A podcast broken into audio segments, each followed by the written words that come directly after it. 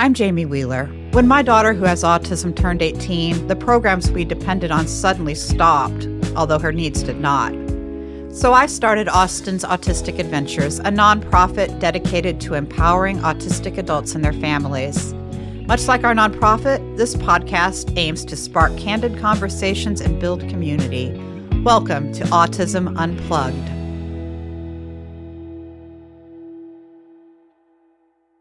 Hey, thank you for joining us today on Autism Unplugged. I'm here with my business partner, Lisa, and a mom in our group, Robin. And our topic today is If I Knew Then What I Know Now.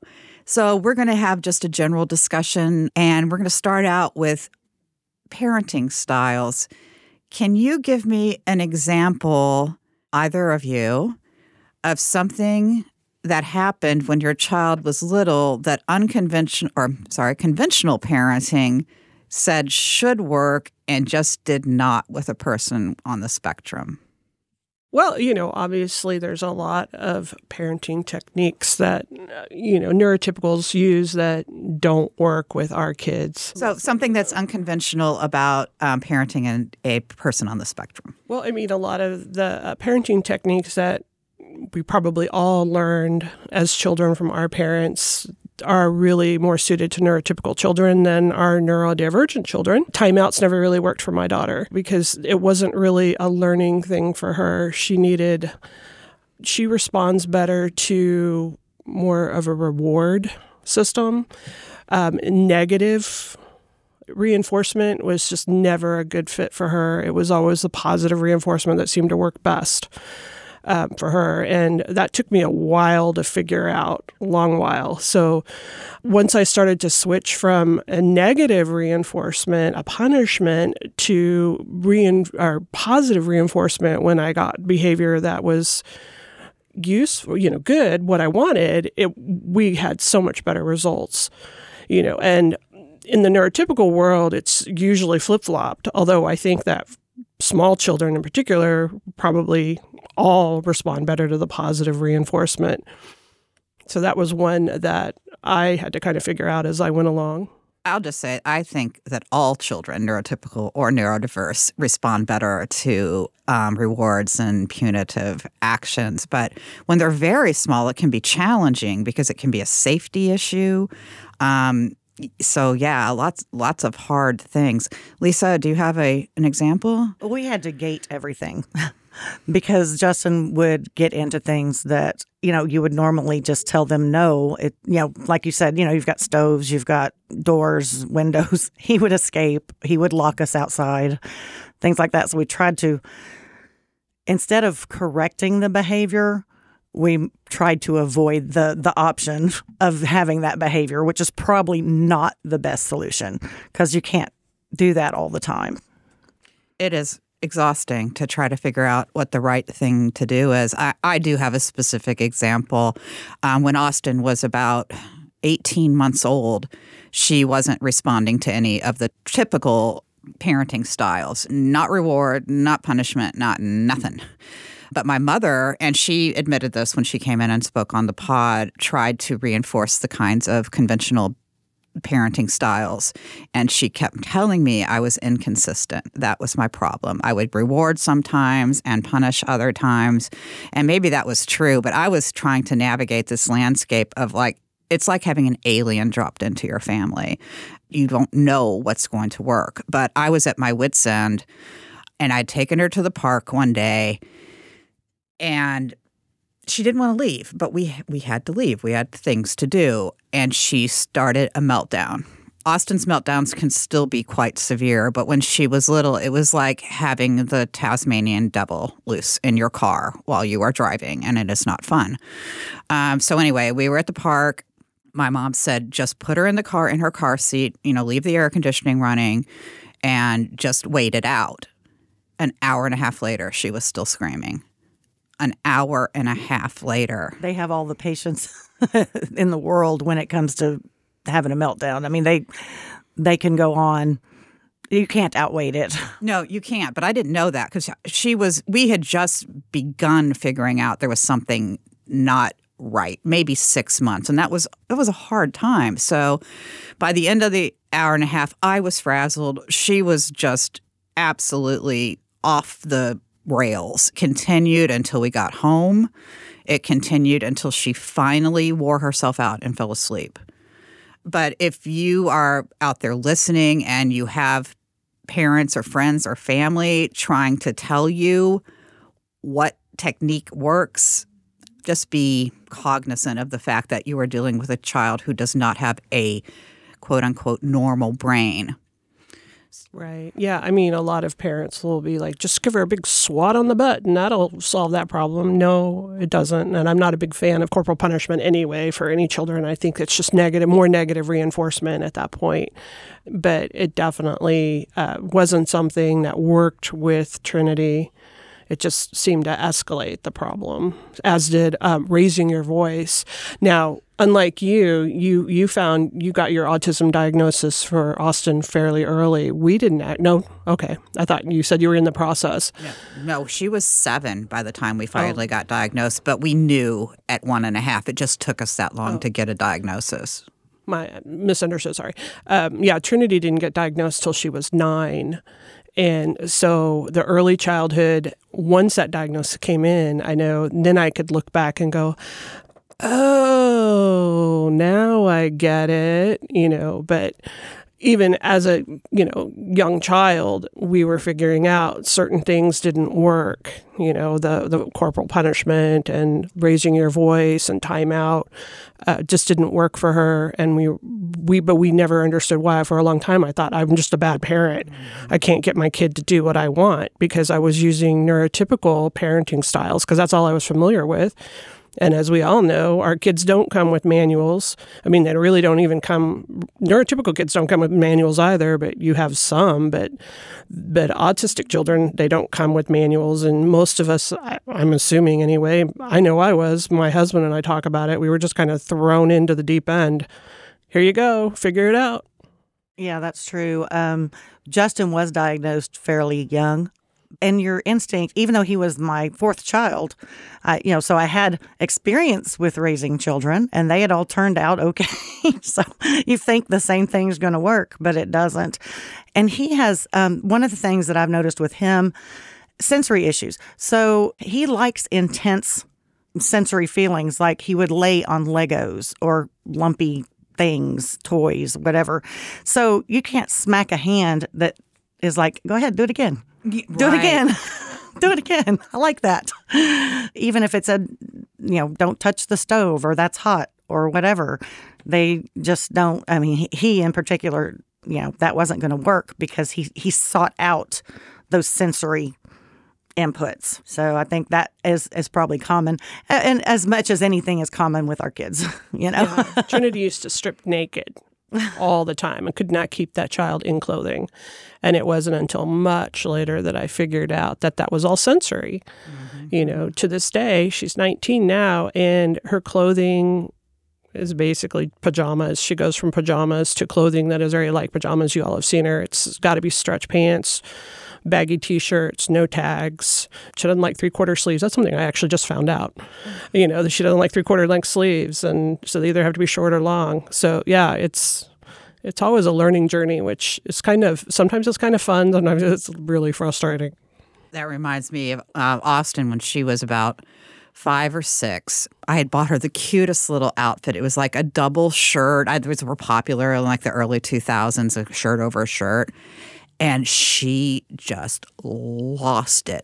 And I was like, no, you look really cute. And we spent money on this outfit, and I'm going to win this battle. And that's when I learned about picking battles because how mm-hmm. important was it to me that I had spent money and wanted to show off my cute little girl versus her comfort. But I thought she was just being obstinate at this yeah. point, and I didn't realize that feeling to her was like suffocating. And she still didn't have a lot of language, so she just screamed. So that was that was good times. Um, Ours was jeans. Mm. Everybody wanted to put Trinity in cute little jean out- outfits, and she can't stand jeans. So I finally just had to say, "Family, don't buy these things. I give them away." Justin likes stretchy things and to the point where at home he will steal things out of my closet that are lycra. It's really cute. it's yeah. He knows that this is only, you know, okay at home. You know, he's never tried to wear now when he was younger, you know, Halloween costumes, those were the thing. You wanted to wear that year round, you know, not because it was a character you loved, but because that stretchy material.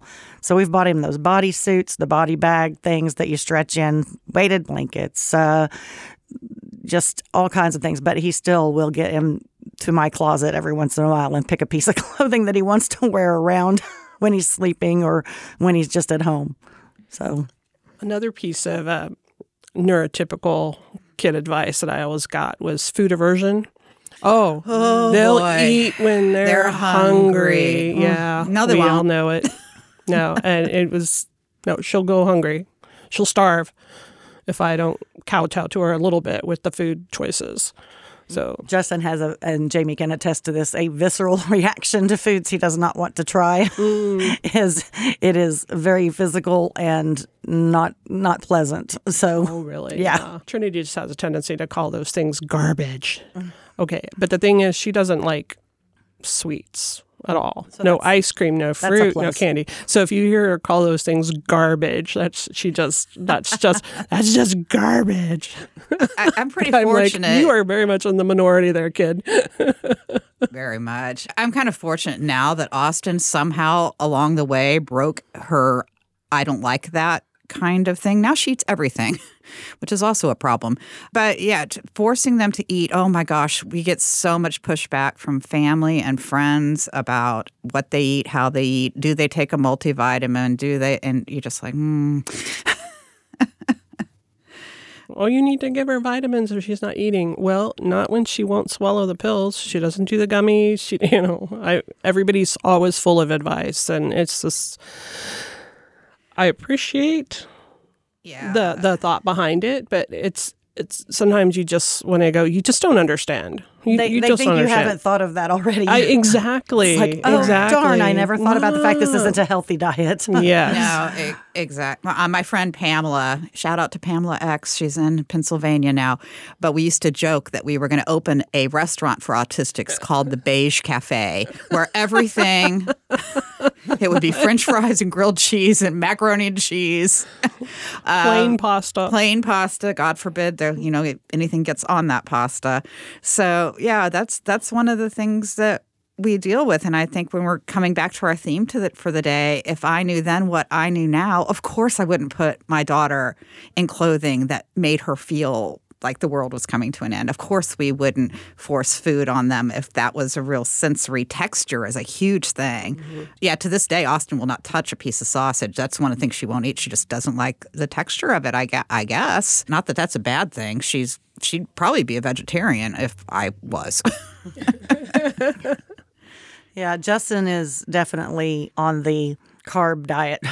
Yes. Cheese, you know, pasta, bread, all of those things. French fries, the closest he gets to, you know, a vegetable, like I said, and, or ketchup, you know, or pizza sauce on a pizza.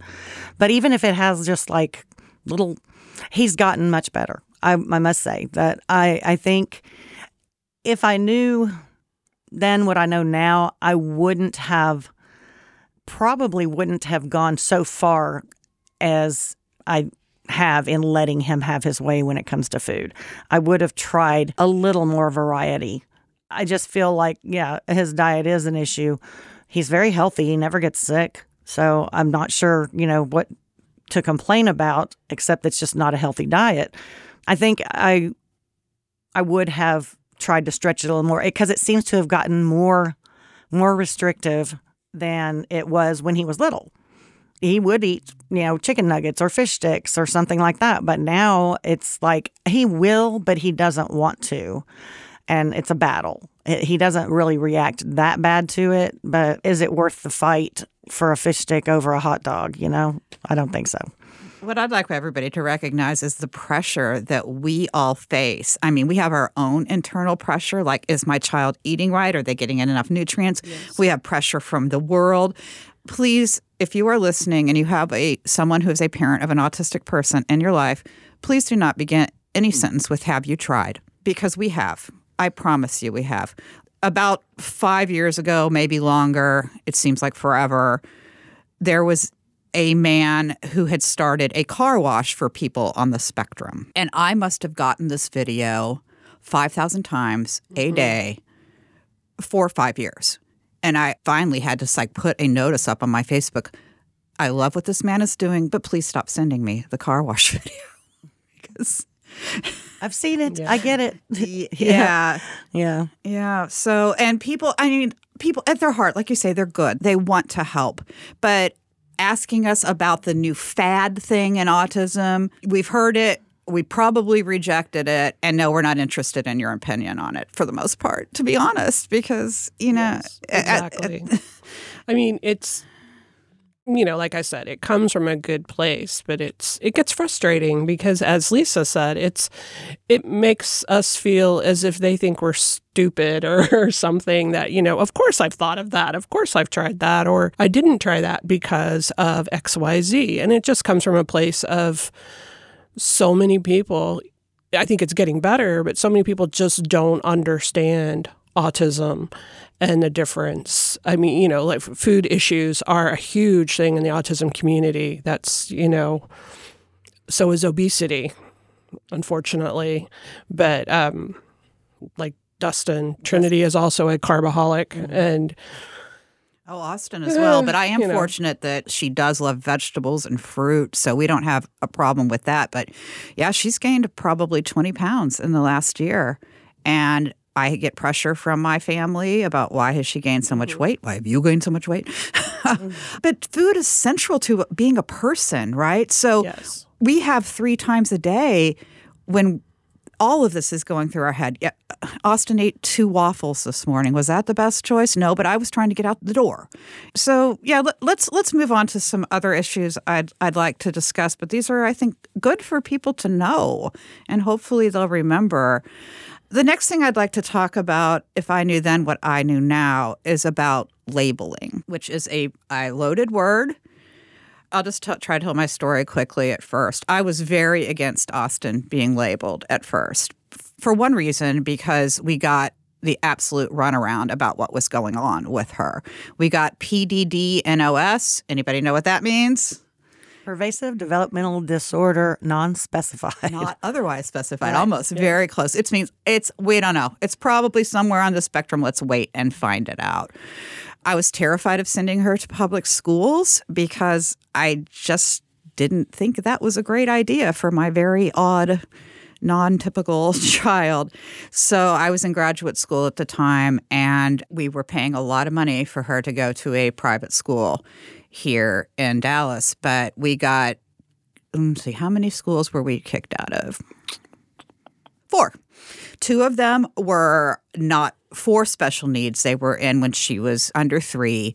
In one of them, they had to push a bookcase against the door so she would not leave the classroom. Another time, I came home from work or to pick her up unexpectedly from work. She was standing out on the playground by herself. 15 other children had gone inside and they did not see her. So after that, the expense of going through all that, we finally buckled down and let her be labeled as autistic. And that, aside from the fact that we couldn't afford these special schools anymore, it was honestly a help in those younger years because then you are able to access services. Then you are able to shape your IEP in somewhat the way you would like. I know it's hard. I know it's hard for you to say, this label goes on my child because we don't want any of us to be labeled. I mean, I don't want to be labeled as six feet tall, but I am six feet tall. I don't know if that's a great example, but um, can you talk about your own, both of you, your processes in learning to accept your diagnosis? I actually was pushing for it. I guess I never thought about it being a negative thing. I just knew that the services, well, we needed to know what was going on so we would know what to do. I thought that was the answer. If we find out what's wrong, then we can fix it, which isn't true, but um, we could at least learn about it.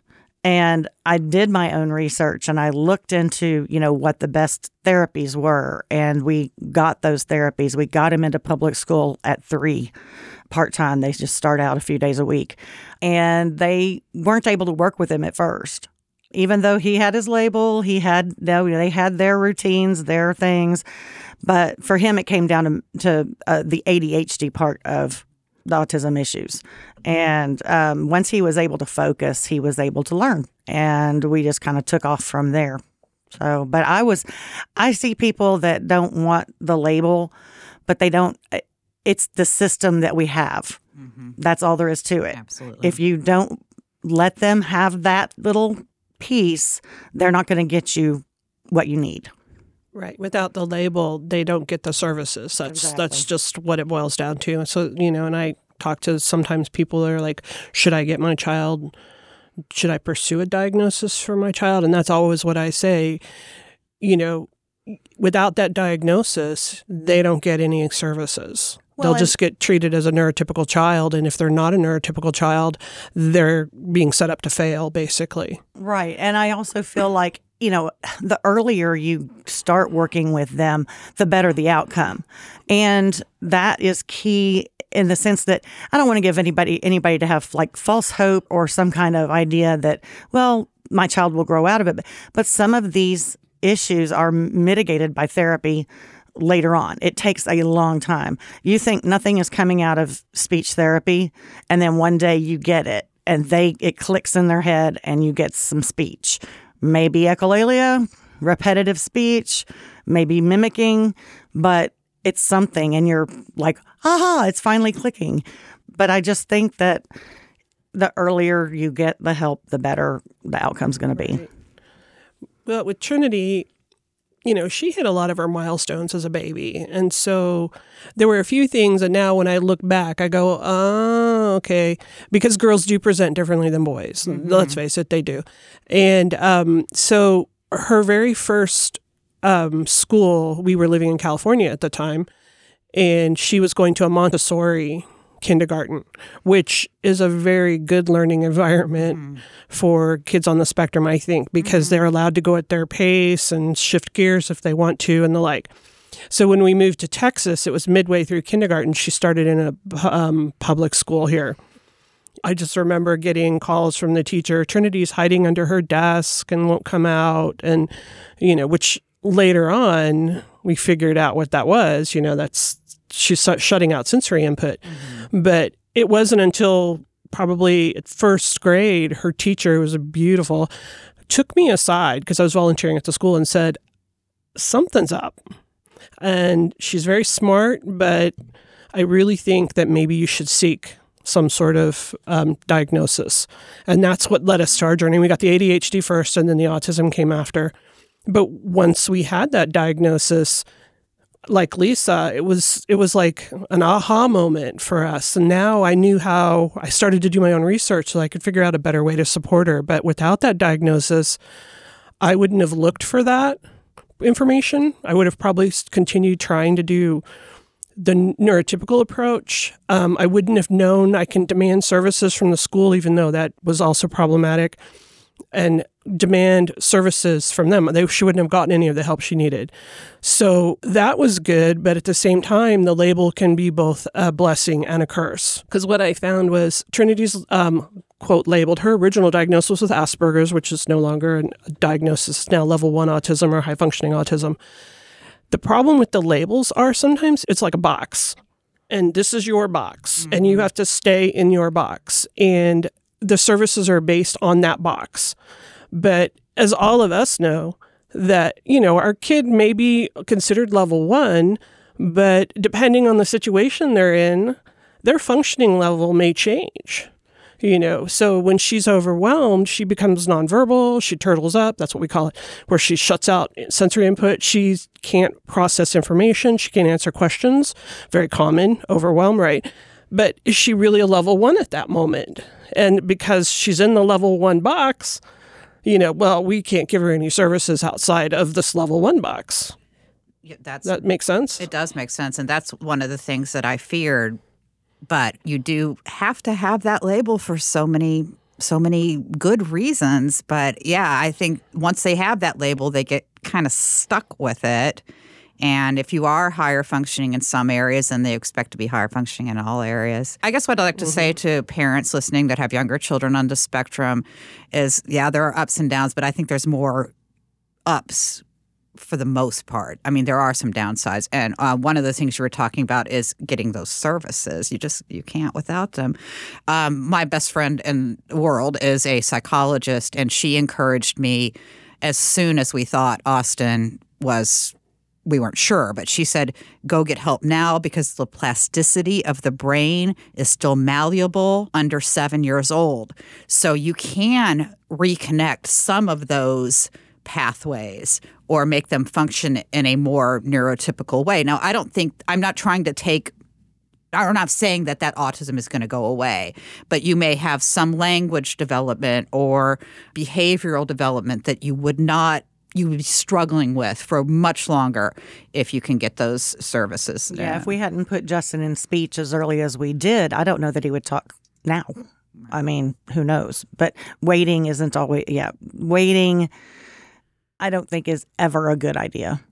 Right. Uh, let's say you go, you say, Should I get my child tested? Yes. And if the answer is no, great. But if it's yes, then you better get busy because it is a hard road. I'm not going to sugarcoat it for anybody. It, it's difficult to have our children and we love them. And there's some things of their autism that I find f- absolutely fascinating. I don't want them to not be autistic.